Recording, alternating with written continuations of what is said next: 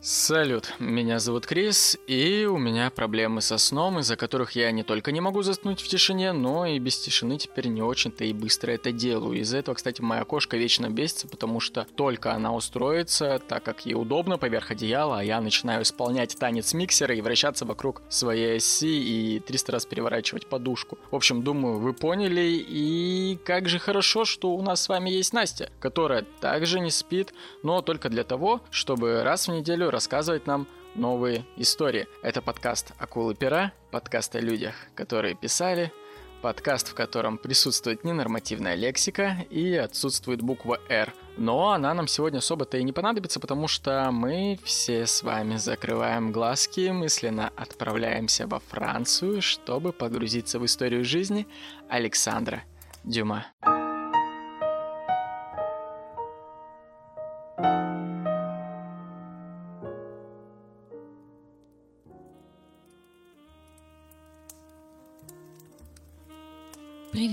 Вижу, тебе понравилась моя предыдущая история про Саню, загадки, теории заговора, а умер ли он.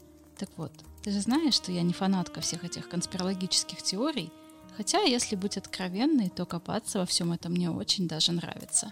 Так что сегодня мы продолжим тему про Александра, но перенесемся во Францию и поговорим об Александре Дюма. Я тебе расскажу его историю, а ты думай сам, объединяет ли что-то двух авторов, кроме имени. 24 июля 1802 года в коммуне на севере Франции Виллер-Котре рождается мальчик Александр. Дед писателя маркиз де ла Пейтри, выйдя в отставку после удачной карьеры в королевской артиллерии и убегая от кредиторов, как это обычно бывает, решил, а чё бы мне не стать плантатором на Гаити. И там произошла его встреча с красивой, темнокожей рабыней, которая родила ему четверых детей – среди которых, собственно, был отец нашего автора, мальчик по имени Тома Александр.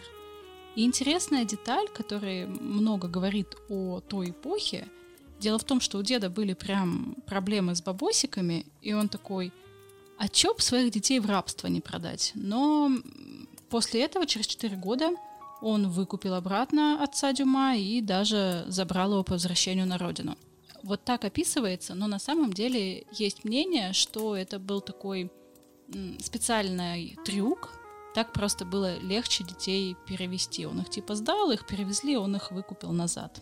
И, значит, отец писателя берет себе фамилию Дюма и такой. Военная карьера – отличный выбор. Он был действительно создан для этого. Он смелый, потрясающе физически развитый, смуглый, высокий мужик – всегда радовал своих однополчан каким-нибудь очень эффектным трюком. Ну, например, он мог там удержать на вытянутой руки пальцами сразу четыре ствола. Или подтянуться на балке конюшни с весом лошади. При всем при этом он был еще умный и мог спокойно там цитировать Цезаря или Плутарха. И это прям удивляло не меньше трюков. Враги в ужасе называли его черным дьяволом или ангелом смерти – и можно было бы, конечно, сказать, а не пиздобол ли батя? Но и о его реальных заслугах говорит тот факт, что за два года он прошел путь от капрала до генерала армии и был в очень хороших отношениях с Наполеоном. Участвовал в египетском и итальянском походах и, похоже, вот-вот должен был стать маршалом. Но тут история такая, подождите. И серьезно меняет судьбу нашего героя. Наполеон становится императором и в 1798 году он назначает э, Тома Александра Дюма командующим кавалерией армии Востока. Но во время резни в Каире генерал испытывает отвращение к тому, что там происходит, э, к кровопролитию, к разрушению. И на этой почве у них происходит конфликт с Наполеоном.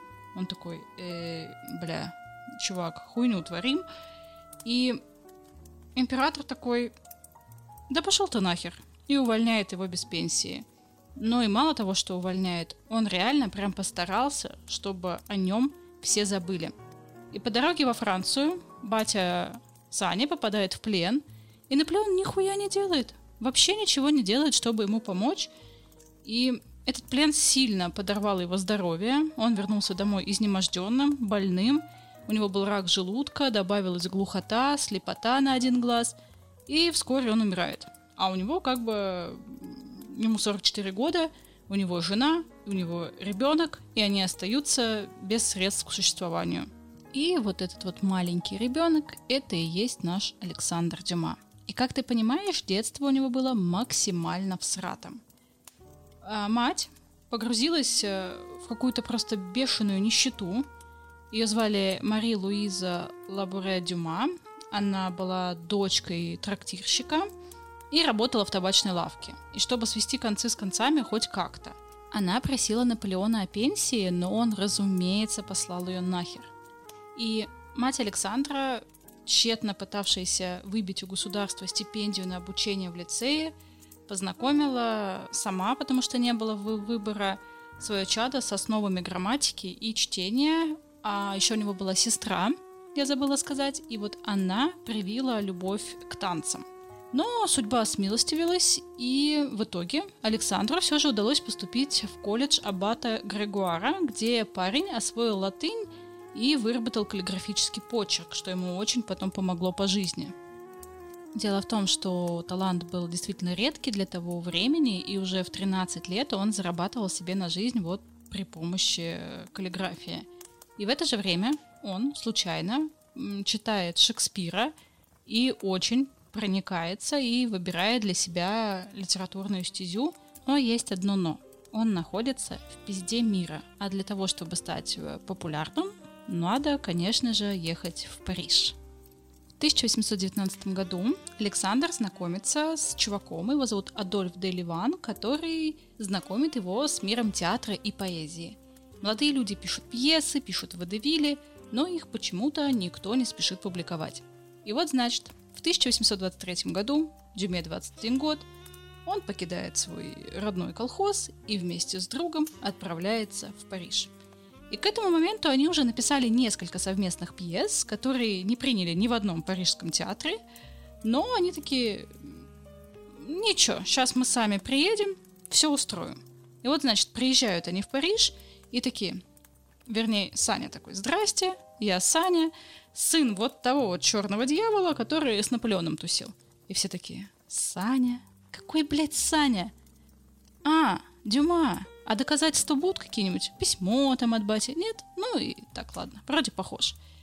И вот 20-летний Саня, не имевший образования, получает должность э, в канцелярии при герцоге Орлеанском, который помог ему получить генерал Фуа. И надо отдать Александру должное, он с рвением начал восполнять свое недостающее образование. Один из его знакомых составил для него список авторов, которых он был должен прочитать – Туда входили книги классиков, мемуары, хроники. Дюма посещал театры с целью изучить профессию драматурга, и на одном из спектаклей он познакомился с Шарлем Нодье. И заработок, который он получал с конторы, позволил ему перевести в Париж мать. И вот они там, значит, со своим дружочком-пирожочком мутятся, что-то пишут какие-то пьесы, относят, они начинают как-то выстреливать, и в 1829 году в свет выходит пьеса «Генрих III и его двор», и после постановки к писателю реально приходит какая-никакая слава. А уже через год он подружится с э, Гюго, и вместе они произведут революцию романтизма в парижском классическом театре «Комедии Францесс». Боже, я должна извиниться за свое французское произношение. Надеюсь, у тебя из ушей не идет кровь. Короче, Александр становится более-менее знаменитым драматургом, но, правда, в достаточно узких кругах. И он поддерживает июльскую революцию 1830 года, в результате которой к власти приходит король Луи Филипп. И был слух, что после очередного бунта среди населения в прессе появилось сложное сообщение о том, что писателя расстреляли. Но на самом деле, спасаясь от холеры, которая поразила Париж, Дюма отправился в Швейцарию, затем в Северную Италию, Германию и Бельгию. В общем, евротур чувак совершил. И после революции 1730 года во Франции появляется массовая тиражная пресса, рассчитанная на среднюю буржуазию и мелкий образованный класс. И в этих э, периодических изданиях, э, недорогих газетах, журналах пользуются спросом длинные истории о приключениях или преступлениях, а также романы с продолжением, которые публикуются из номера в номер. И Дюма такой, ага, кажется, это отличный повод заработать. И давай, как начнет писать, вот реально как не в себя. И в 1838 году Дюма дебютировал как писатель. Роман «Фильетон» «Шевалье де Арманталь» был опубликован в газете, которой требовалась увлекательная интрига, стремительность действия, сильные страсти, а главное – такое расположение глав, при котором напечатанный в каждом номере отрывок обещал бы еще более увлекательное продолжение в следующем номере. Получается, Александр Тюрма шоурайнер 19 века и начал популяризацию сериалов. С момента написания «Шевалье» два издателя, Эмиль де Жирарден, э, газета «Ля Пресс» и Арман Дутак «Ля Секиль» поделили историю на части и публиковали ее как роман с продолжением на страницах газеты «Ля Секель».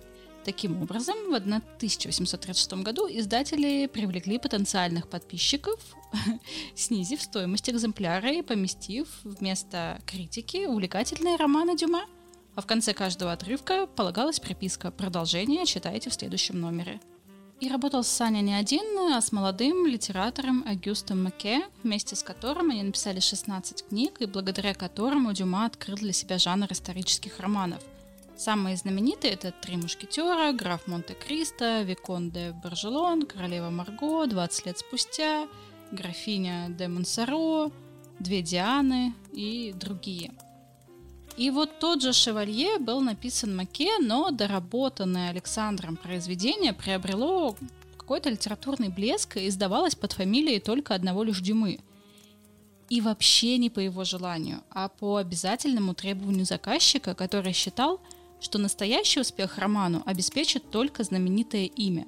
Но все мы знаем, что Дюма нанимал себе литературных негров, которые бесперебойно писали, и по праву считается, что Дюма реально самый плодовитый литератор не только своего времени, но и в целом всей французской литературы в целом. Сам Дюма говорил о 400 романах и 75 пьесах – а его биограф Андре Мура указывает на 500 или 600 томов. Полное собрание сочинений, вышедшее в 1860 году, включает 301 том. Еще при жизни люди такие, типа, блядь, когда он успевает это писать, у него даже образования-то толком нету, а он такой вот плодовитый.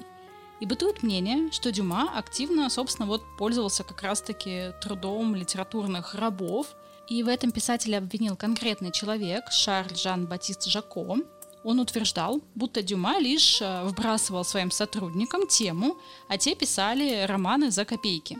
В 1845 году Свет увидел просто скандальный памфлет под названием «Фабрика романов Александра Дюма и Ко», причем обвинения не были беспочвенными. Дюма сам подтверждал, что нередко нанимал помощников, но не видел в этом ничего такого – Например, вот доподлинно известно как раз-таки о его сотрудничестве с а, Агюстом, и все в этом сотрудничестве были довольны.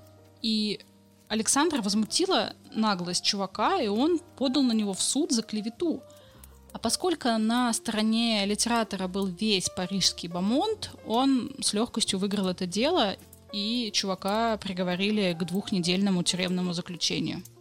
В 1844 году в газете «Век» начинает выходить роман «Три мушкетера», который становится бестселлером и приводит к росту продаж издания.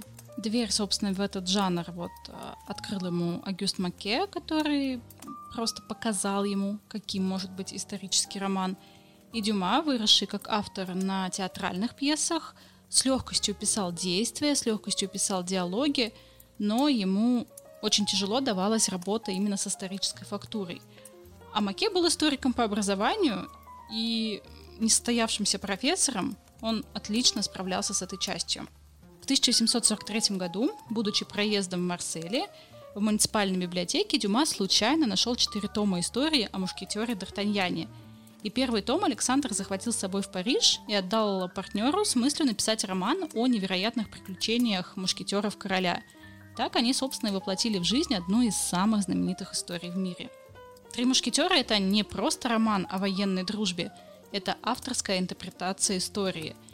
Дюма — популяризатор великой французской истории. Он возвращает своему народу память, но упрощая и сокращая ее, утверждает биограф Клод Шоп. Однако Дюма не историк, он романист, и в его книгах столько же вымысла, сколько и правды. Сам писатель никогда этого не отрицал и говорил так – если я изнасиловал историю, я хотя бы сделал ей красивых детей. Больше, чем Дюма любил литературу и мушкетеров, он любил дуэли и женщин. Он любил спорить и никогда не стеснялся в выражениях, что не раз приводило его на дуэли, с которых он благополучно выходил победителем. И самое известное произошла, как всегда, из-за лишних слов, сказанных после вина на приеме у известной в Париже дамы в адрес молодого студента – но условия дуэли были нестандартны. Смерть разыгрывалась жребием, тот, кто достал записку со словом «смерть» из шляпы, должен был застрелиться. И, разумеется, ее достал Александр Дюма. Он, короче, такой, берет пистолет и уходит в соседнюю комнату, закрывает дверь. Тишина, все ждут. Раздается выстрел и звук падающего тела. И снова просто пронзительная тишина. И через мгновение Дюма выходит из комнаты и произносит «Я стрелялся но, увы, промахнулся. Все засмеялись, ситуация разрядилась и превратилась в анекдот. Дюма извинился перед своим оппонентом и отменил дуэль. Ну, назначать дуэли и отменять дуэли, в общем-то, классика. А вот что касается женщин. С литературным успехом у Дюма растет и число любовниц. Впоследствии он хвастался, что стал отцом более 500 детей – и официальные биографы называют 40 любовниц писателя, сам же Дюма утверждал, что счет идет на сотни. Как и его знаменитые мушкетеры, Дюма влюбляется в чужих жен, знатных дам, фрейлин, актрис, проституток, во всех. И первой его женщиной была Адель э, Дельвен, которая в своей автобиографии «Мои воспоминания» Дюма называет Аглаей Телье, чтобы, вероятно, не компрометировать девушку – это явилось причиной того, что некоторые биографы называют Адель Аглаей, основываясь на воспоминаниях самого Дюма. Связь 17-летнего Александра и симпатичной миниатюрной блондинкой, которая была старше его на 4 года, длилась более двух лет и закончилась, когда Адель вышла замуж за другого мужчину. Это был первый и последний раз, когда женщина разбила ему сердце. Инициатором всех последующих расставаний был всегда он сам – и когда Дюма переехал в Париж в 1823 году, он завел роман с портнихой Мари Катрин Лор-Лабе, своей соседкой по лестничной площадке. Она была блондинкой тоже, с очень белой кожей, и она содержала небольшую мастерскую. Была старше его на 8 лет. И вскоре он перебирается жить к ней, а 27 июля 1824 года у них рождается сын Александр, который, собственно, впоследствии а, прославился под именем Александр Дюма сын. И очень скоро а, вот эта вот скромная, тихая, преданная женщина перестает его устраивать. Он как бы понимает, что ушел с вечеринки в начале, а как бы грезит приключениями, знатными дамами, которые сами бросаются ему на шею, оргиями, красивой жизнью. В общем, ну какая, блядь, баба? Она всего лишь трудолюбивая портниха у нее ни образования, ни влиятельных связей, ни богатых родственников, и он перестает в ней нуждаться. Сына он признал только спустя 7 лет после его рождения. 26 мая 1864 года бывшие возлюбленные встретились, собственно, на бракосочетании их сына с княгиней Надеждой Нарышкиной, и у Дюма сына даже возникла тогда мысль поженить престарелых родителей – но у родителей этого никакого отклика абсолютно не вызвало. И вот все то, что он искал в своей первой женщине, он нашел в лице Мелани Вальдор. Она была пылкая, страстная и в то же время очень хрупкая, романтичная девушка. Она была замужем за офицером, который жил в отдаленном гарнизоне, и она была необычайно умной, эрудированной поэтесса и была близко знакома со всеми представителями литературной элиты того времени – она была старше Дюмы на 6 лет, и их роман начался необычайно бурно. Они писали друг другу очаровательные длинные письма как минимум по 5 раз в день и не могли насытиться друг другом. Эта страстная связь тоже, к сожалению, не отличалась продолжительностью, и переломной точкой стала беременность Мелани. Она уехала рожать. А Александр, который клялся ей в любви и верности, обещал писать и в скором времени приехать сам, заводит череду интрижек с актрисами – Мелани еще надеется. Потом она приходит в ярость. Потом она пишет ему письма, умоляет, угрожает, но Дюма уже давно занят своей новой пассией. И беременность Мелани заканчивается выкидышем, а потом еще и угрозами, что она покончит с собой. Она пишет ему письмо, в котором указывает э, дату смерти, и целый день сидит у окна и ждет, когда он приедет. А он не приезжает. Она такая, ой, в пизду, блядь, и передумала. С актрисой Белли Крильсамер э, Дюму познакомил актер Фредерик Фирмен. И у нее были черные, как смоль, волосы, глубокие глаза цвета лазури, прямой нос, как у Венеры Милоской, и жемчужины вместо зубов, пишет о ней Дюма в своих воспоминаниях. И в 1831 году у них рождается дочь, девочка Мари Александрина Дюма. А затем, затем он знакомится с Идой Ферье – Впервые Дюма увидел Иду в декабре 1831 года. Она играла в его пьесе «Тереза», и его привлекла вот эта вот свежая блондинка со слепительно белой кожей и голубыми глазами. Я читала много биографических заметок, и кто-то из биографов отмечает Иду как вообще стрёмную толстую бабу, а кто-то говорит, что она была весьма себе. Мы же давай будем опираться на, скажем так, официального биографа Дюмы. Прелестной Иду Ферье мог назвать только очень восторженный человек, утверждал Андре Муруа. Она была маленького роста, дурно сложена, привлекательного в ней только и было, что красивые глаза, хороший цвет лица да густые белокурые волосы. Впервые писатель увидел свою будущую супругу, да-да, когда та репетировала в написанной им пьесе «Тереза». Премьера имела огромный успех, поэтому в порыве счастья молодая Ида бросилась его обнимать и такая «Я просто не знаю, как вас благодарить.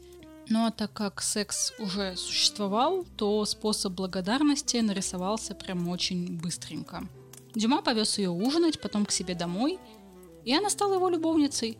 Он на самом деле гордился этим. Он не уставал восхищаться ее молодостью, красотой, вот этой вот поэтичностью своей новой возлюбленной. Его на самом деле восхищало в ней вообще все. Но тогда он все еще находился в отношениях с Белль. Ида от этого была не в восторге. Несколько лет Ида потратила на то, чтобы единолично владеть своим любовником. И по замечанию Мура, Дюма не умел устроить свою жизнь, и он охотно позволял руководить собой умной женщине, которую не слишком-то и любил, но которая не стесняла никак его свободу. Он взял ее с собой в Нуан, э, к Жорж Санд, и они прям подружились. Санд считала, что Ида на сцене временами достигала совершенства и восхищалась ее умом. И де Ферье была достаточно мудрой, чтобы не противиться увлечениям Дюма. Она хотела быть и оставаться, как бы просто, вот знаешь, первой женой. И каждый раз, чтобы он мог вернуться от своих телок к ней домой.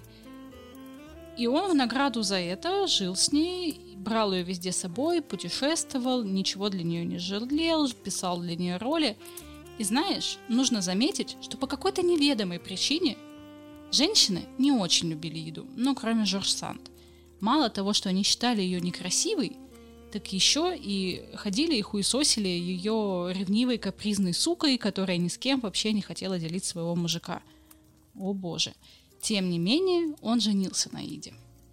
Рассказывают, что однажды Дюма совершил погрешность против этикета и взял Иду на прием герцогом Орлеанским в надежде, что ее ну, просто не заметят в толпе приглашенных – но принц тихо сказал ему, «Я счастлив видеть господина Дюма. Надеюсь, вы вскоре представите вам вашу жену в более узком кругу», что прозвучало не только как урок хороших манер, но и как приказание. И по слухам, Ида изменила Дюма в первую же брачную ночь с его лучшим другом и свидетелем на их свадьбе. Дюма, заставший их в своей постели, такой, ну, блин, ну ладно.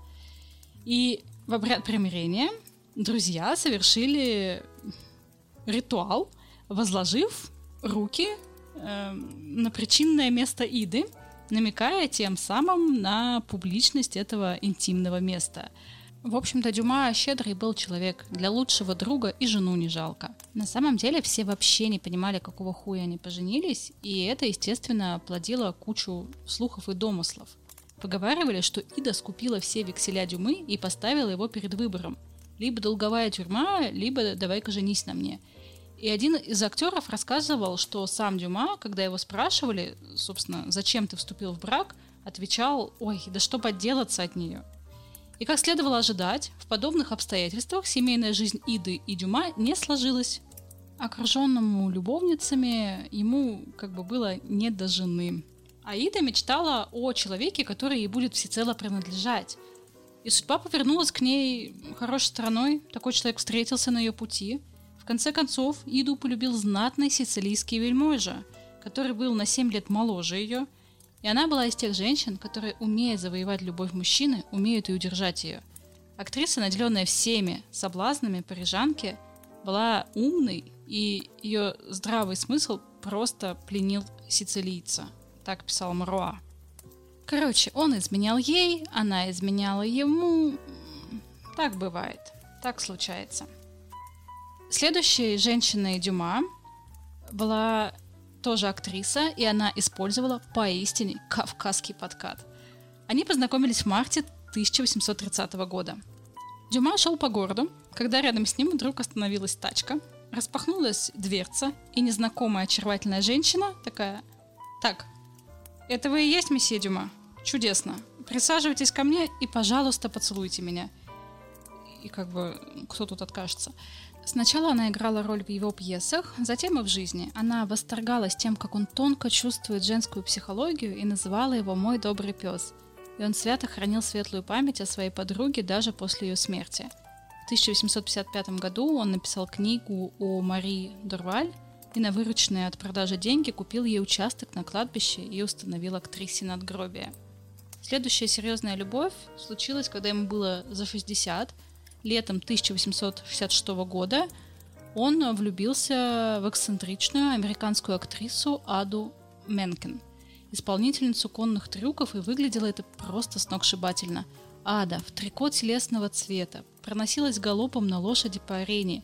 Ей рукоплескал Лондон, Париж, а больше всех стареющий Дюма – и во время первого комплимента Ада сама бросилась к писателю на шею, и Дюма было наплевать, что его молодая пассия четырежды побывала замужем.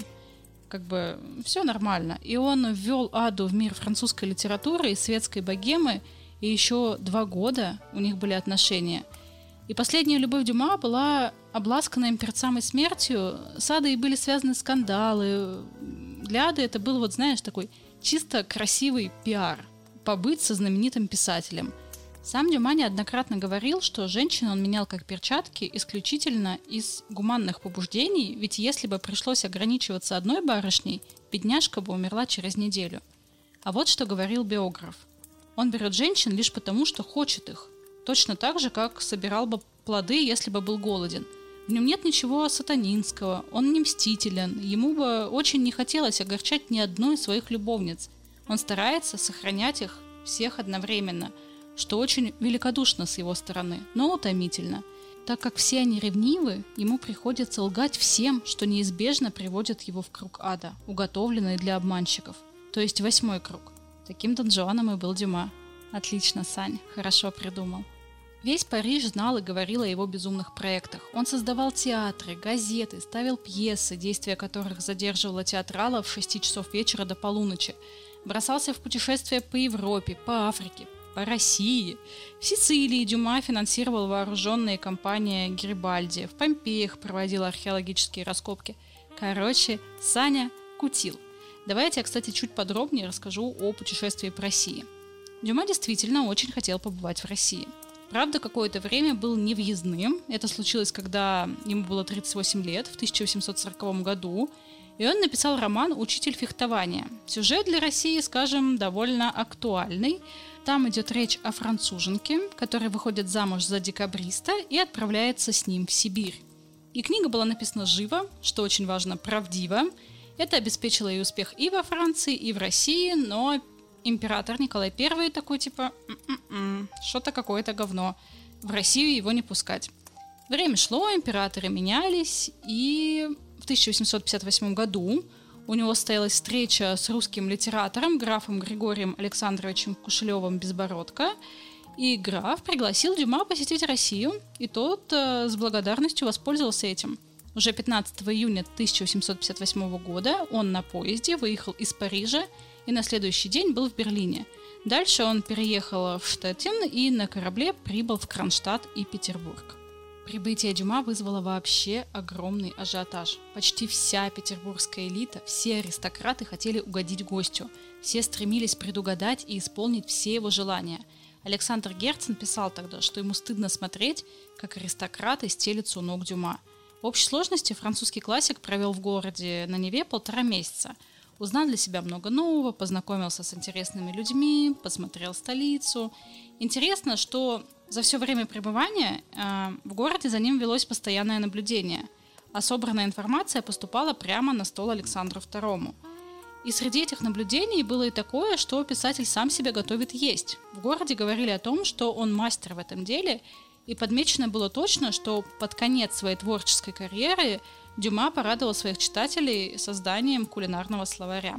Да, у Дюма было хобби, он был кулинаром, он всюду записывал разнообразные рецепты, уточнял технологию приготовления, он давал русским уроки французской кухни и сам пополнял свой багаж, учился готовить э, русские какие-то блюда, и у него отлично получалось. Но в то же время, как настоящему французу, ему не нравилась немецкая кухня, а также, ну если честно, то многие блюда и русской кухни ему не заходили абсолютно.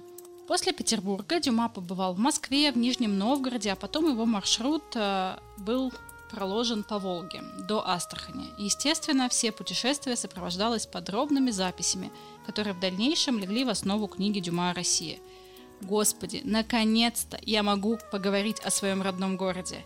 Его принимал Бернгард э, Струве, это астраханский губернатор, сын выдающегося российского астронома, а также купец Александр Сапожников. На проходе на Химов в Астрахань прибыл французский э, литератор Александр Дюма 13 октября 1858 года. Сам писатель в первом томе своего романа «От Петербурга до Астрахани» около ста страниц отводит своим приключениям по этому городу. И вот как он описывал сам город. Мощение улиц – роскошь, совершенно неизвестная Астрахани. Жара превращает улицы в полевую Сахару, дождь в озеро грязи – в пылающие месяцы лета они пустынны, с 10 утра до 4 часов вечера. С 4 до 5 дома роются, как пчелиные ульи, открываются магазины, улицы заполняются. Люди теснятся на порогах домов, из окон высовываются головы, с любопытством озирающие прохожих. Представители всех азиатских и европейских национальностей. Стоит вавилонская мешанина всех наречий – нас очень пугали астраханскими москитами. К счастью, мы прибыли сюда, когда эти гадостные насекомые, от обилия которых темнеет воздух в августе и сентябре, уже исчезли. Вода в Астрахани неважная, и ее не хватает. Блять, ничего не изменилось. Вообще ничего. Особенно французский писатель хотел попробовать астраханские арбузы. Нам очень расхваливали астраханские арбузы. Они здесь заурядное явление, и хотя превосходны, никто их не ест. Мы часто спрашивали, но нам постоянно отказывали в этом продукте, как недостойным нашего внимания. И чтобы попробовать арбуз, мы были вынуждены сами его купить. Однажды я купил два арбуза по 8 копеек за фунт, не имея мелочи, подал рублевый билет. Бумажные деньги, обесцененные в центре России, еще так сильны на окраинах, что торговец возжелал отдать мне два арбуза. Правда, здесь очень дорого платят за херсонские и крымские арбузы, хотя они, по-моему, не лучше астраханских. Женщины-астраханки тоже произвели на Дюма большое впечатление. Судя по платьям, по книгам, которые они читают, по спектаклям, по музыке, женщины здесь отстают от Франции не более чем на месяц-два. Беседовали о поэзии, о романах, об опере, о Гюго, Бальзаке. Как если бы мы сидели не то чтобы в мастерской художника, но уж во всяком случае в каком-нибудь салоне в предместье Руль или шоссе до Антен. Но особенно важно, что все время за Дюма велось наблюдение – он находился еще в пути, а в Астрахань уже прибыли, чтобы следить за поведением писателя. Особенно интересен рапорт э, номер 12 астраханского жандармского полковника Северинова своему начальнику, генералу-лейтенанту Львову в Казань. Вот что писал полковник. Во исполнении секретного предписания вашего превосходительства от 4 октября за номером 97 имею честь почтительнейше донести – Французский литератор Александр Дюма по прибытии в Астрахань, остановившись на указанной ему квартире в доме советника Сапожникова, немедленно сделал визиты астраханскому военному губернатору контр-адмиралу Машину и управляющему Астраханской губернией статскому советнику Струве, у которого в этот день обедал и провел весь вечер. На другой день по распоряжению управляющего губернии были ему показаны армяне, татары и персы в домашнем их быту и в национальных костюмах. Потом он обедал у военного губернатора и вечером в сопровождении городского статского советника Струве сделал визит персидскому консулу, а после того посетил на несколько минут танцевальный вечер в доме благородного собрания. 16 октября по приглашению контр-адмирала Машина присутствовал на торжественном молебстве по случаю начатия работ по углублению фарватера реки Волги, в верстах 15 от Астрахани. 17 числа утром на казенном пароходе «Верблюд» в обществе военного губернатора и лиц, сим последним приглашенных, отправился вверх по Волге в имение калмыцкого хана Тюменя, где провел 17 и 18 числа в осмотре быта калмыцкого народа, их народных плясок – разных увеселений и конских скачек, откуда возвратился в Астрахань в ночь на 19 число. Как мы видим, вся астраханская радушность была ничем иным, как просто надзором. Всего в России Дюма провел почти 9 месяцев и в июле 1858 года отметил здесь свой 56-й день рождения. После Астрахани он через Калмыкию и Кизляр попадает в Дагестан, а дальше в Баку и Грузию – надо сразу отметить, что подобная поездка была сопряжена с риском для жизни. На Кавказе продолжалась война, а в Чечне французы его спутников даже обстреляли. Тем не менее, он позднее заявлял, что в его жизни не было столь приятного и легкого путешествия. Результатом кавказских наблюдений Дюма стала замечательная книга «Путешествие на Кавказ». К сожалению, сегодня она незаслуженно забыта. В ней интересно показана жизнь горцев, их быт и нравы – Пытаясь вникнуть в непростую жизнь кавказских народов, Дюма создает не просто рассказ писателя, а документ о времени 50-х годов XIX века на Кавказе. Умер Александр Дюма тихонечко от инсульта на берегу моря с блаженной улыбкой во сне. Ему было 68 лет. Тело было предано земле в Невиль-де-Пуле после войны. Сын классика совершил перезахоронение останков отца в Виллер-Котре рядом с его родителями. И тут началось. После смерти биографы выдвинули сенсационную гипотезу о том, что француз Дюма и Александр Сергеевич Пушкин – это один и тот же человек. И доводы, надо сказать, весьма себе убедительные. Вернемся к началу этой истории. 27 января 1837 года в Санкт-Петербурге во время дуэли с Жоржем Дантесом был смертельно ранен всеми любимый поэт Александр Сергеевич Пушкин. А вскоре после этого во Франции появляется тот же Александр, только по фамилии Дюма. И да, они похожи. Если посмотреть портреты в молодости, то прям реально одно лицо. С возрастом, конечно, Дюму подрасперла, ну что, человек разжреть, что ли, не может. Плюс тут такое дело, что вот вся вот эта вот слава к Дюме пришла именно в тот момент, когда Пушкин помер. А до этого его вроде бы вообще никто не видел, мол, пьесы даже вот эти, которые тогда были популярны, носил э, в издательство не он, а его друг.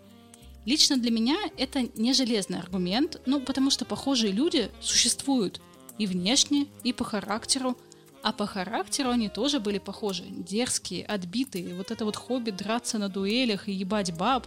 Я больше чем уверена на самом деле, что это входит в круг увлечений большинства количества людей. Дюма также был неравнодушен к политической ситуации в стране. Более того, когда в 1830 году во Франции вспыхнула июльская революция, писатель лично участвовал в штурме Королевского дворца. Сравнивая двух Александров, можно и правда подумать, что это вовсе не разные люди, а один и тот же человек. Давай посмотрим на отсылки в произведениях Дюмы. Если рассмотреть внимательно героев произведений, в них можно увидеть немало пушкинского. Взять того же Д'Артаньяна, он дерзкий, он происходит из обедневшего дворянского рода и пробивается из самых низов, он бросается в драку из-за любого, иногда и мнимого неуважительного отношения к себе. И официально известно о 15 вызовах на дуэль, где сам Пушкин вступал инициатором. Ну, как бы да, похоже. Кто-то даже разглядел в Миледи образ Натальи Гончаровой. Первой было 16 лет, когда она вышла замуж за Атоса, и столько же исполнилось Гончаровой, когда в нее влюбился Пушкин – и так писатель мог отомстить своей бывшей жене за то, что та повторно вышла замуж. «Три мушкетера» он написал в 1844 в том же году, когда Наталья стала женой генерала-лейтенанта Петра Ланского. Главного героя в графе Монте-Кристо зовут Эдмон Дантес. Дантес, описанный Дюмой, инсценировал собственную смерть и вернулся в свет под другим именем, став графом Монте-Кристо. Очень знакомое обстоятельство – Вся вот эта вот история происхождения Дюма с его вот этим отцом, который был корешем Наполеона, но потом о нем никто не знал, тоже такая достаточно вот э, вбрасывающая тот факт, что действительно никакого отца там могло и не быть. И смущает на самом деле тот факт, что в 1822 году Александр Сергеевич был жив, до дуэли еще 100-500 лет, а Дюма совершает в Париже какие-то штуки.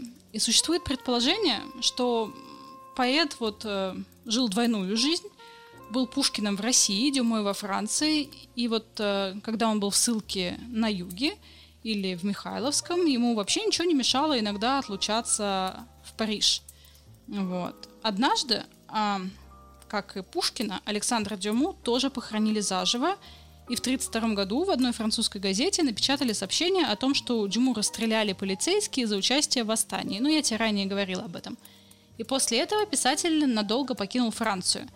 Если принять историю о том, что Дюма это Пушкин, возможно, таким образом Пушкин пытался прекратить всю эту аферу, ведь он любил Наташу Гончарову, год назад на ней обвенчался, и может он такой типа, блядь, хочу хочу, хочу назад. Но потом передумал и сохранил свой французский образ. Нахуя вообще все это было делать? Дело в том, что в последние годы у Пушкина дела шли хуевастенько. У него были долги, а, были проблемы на литературном поприще, а, поэма «Медный всадник», которым закончил в 1933 году, запретили к печати лично Николай I. И вообще у него так портились отношения с царским двором. В 1936 году Пушкин начал издавать а, «Современник», и он надеялся, что с его помощью сможет поправить свои финансовые дела, но журнал лишь еще глубже вогнал его в долги. И к тому же вот эти вот все слухи о связи жены с Дантесом. И потом умирает его мать. И он просто вот был уже такой в полном отчаянии, что, возможно, просто решил такой, ой, в пизду, и поменял личность. Но, кстати, как бы они не были похожи, но у них были физические различия, которые достаточно существенные по наблюдениям современников. Дюма был очень высокого роста, это отмечали вообще все. А вот Пушкин высоким ростом совсем не обладал, я тебе об этом рассказывала в прошлом выпуске. Кроме того, Пушкин был прям дрыщ, ну вот прям дрыщ. А Дюма как бы никогда особо худым не был, а в старости так вообще прям располнел э, всецело. И на самом деле у этой истории есть вообще много временных дыр.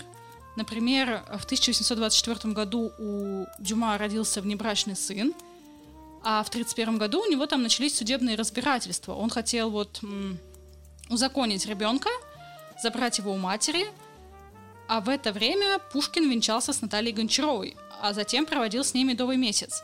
Но и тут есть мнение, что в такие моменты во Франции тусил не Саня, а его брат Лев. Всю эту историю можно решить просто. Просто взять, выкопать, провести экспертизу ДНК, ну или сохранить эту тайну и наслаждаться, изучая все эти теории заговора. Закончить хочется цитатой из графа Монте-Кристо. К сожалению, на этом свете каждый имеет свою точку зрения – мешающие ему видеть точку зрения другого. Спокойной ночи. Те, кто слушает этот подкаст давно и внимательно, наверняка уже знают, что читаю я не так уж и много, по крайней мере относительно слушателей этого подкаста. А также вы знаете, что одна из моих любимейших книг «Граф Монте-Кристо». Там на самом деле в основном историю в разных изданиях делят на несколько книг, но думаю вы поняли. В общем, каждый раз, возвращаясь к этому произведению, которое я считаю великим, я начинаю упарываться и мечтаю, что надо вот собраться и прочесть всего Дюму а потом вспоминаю, что Дюма это не человек, а принтер, и меня отпускает. Но, кстати, у меня реально были вопросики касательно учителя фехтования, потому что даже эксперты говорят, что подобный роман со всеми его деталями мог написать лишь человек, живший в Петербурге в то время, и на самом-то деле этот факт только подогревал в моем больном сознании интерес к мифу о том, что а вдруг это написал другой Саня, который жил в Петербурге в то время. Но всю невероятную точность учителя фехтования реально можно объяснить хотя бы тем, что среди всех литературных фрилансеров Дюмы вполне себе так мог затесаться и какой-нибудь русский иммигрант из Питера, который приехал во Францию, хочет кушать, писать что-то надо, а ты пока ничего кроме воспоминаний о Питере, французской аудитории дать не можешь, а Дюма просто придал этому всему вот свою стилистическую форму. Ну или Дюма реально преисполнился и мысленно переместился в Питер с помощью сеансов переселения сознания, потусил в СПБ и написал роман. Наверняка, короче, что-то из этого. Ставь лайк, если тоже хочешь когда-нибудь на пенсии прочесть всего Дюму, но не знаешь, что из всего, что написал Дюма, написал Дюма. Ну, а я напоминаю, что поблагодарить Настю за выпуск можно, оставив ей чаевые на покушать в простом и удобном сервисе онлайн-чаевых по ссылке в описании. Все это делается в пару кликов, а еще там можно оставить свой теплый комментарий, послание к этим денежкам, и Настя потом опять будет полчаса рыдать от умиления, что вы ее кормите. Ну а второй по списку, но не по значимости способ поддержать подкаст, это подписаться на бонусные эпизоды, и тем более для этого прямо сейчас есть отличный повод, потому что одновременно с вот этим вот выпуском на платформе Boosty и ВК вышел бонусник про та-та-та-дам Толкина, который вы все просили, поэтому Всем фанатам «Властелина колец» точно стоит подписаться хотя бы на месяц, переслушать все выпуски, которые я уже не буду перечислять, настолько их там много уже собралось. И может быть, конечно, и отписаться, но какой на самом деле в этом смысл? Ведь благодаря вам и вашей поддержке наш подкаст не только может продолжаться оставаться регулярным, преодолев уже за 30 выпусков, но и Настя при любом возможном моменте старается радовать вас подгонами, новыми бонусниками, которые, наверное, нигде больше не выходят в таком количестве, в такие промежутки времени, да еще и по цене дешевле, чем 5 литров соляры в Питере. В общем, если вы еще не подписаны, то сегодня это отличный повод, а еще это отличный повод заглянуть в самый крутой телеграм-канал «Продленка с Настей», в котором вы можете не только отхуесосить меня в комментариях, но и получить оперативный ответ, потому что там Настя общается со всеми слушателями 24 на 7 с перерывом на сон, а иногда и без него. Обязательно заходите, знакомьтесь с комьюнити. Не понравится, выйдите, вам же никто не мешает это сделать. Ну а мы с вами, разумеется, услышимся.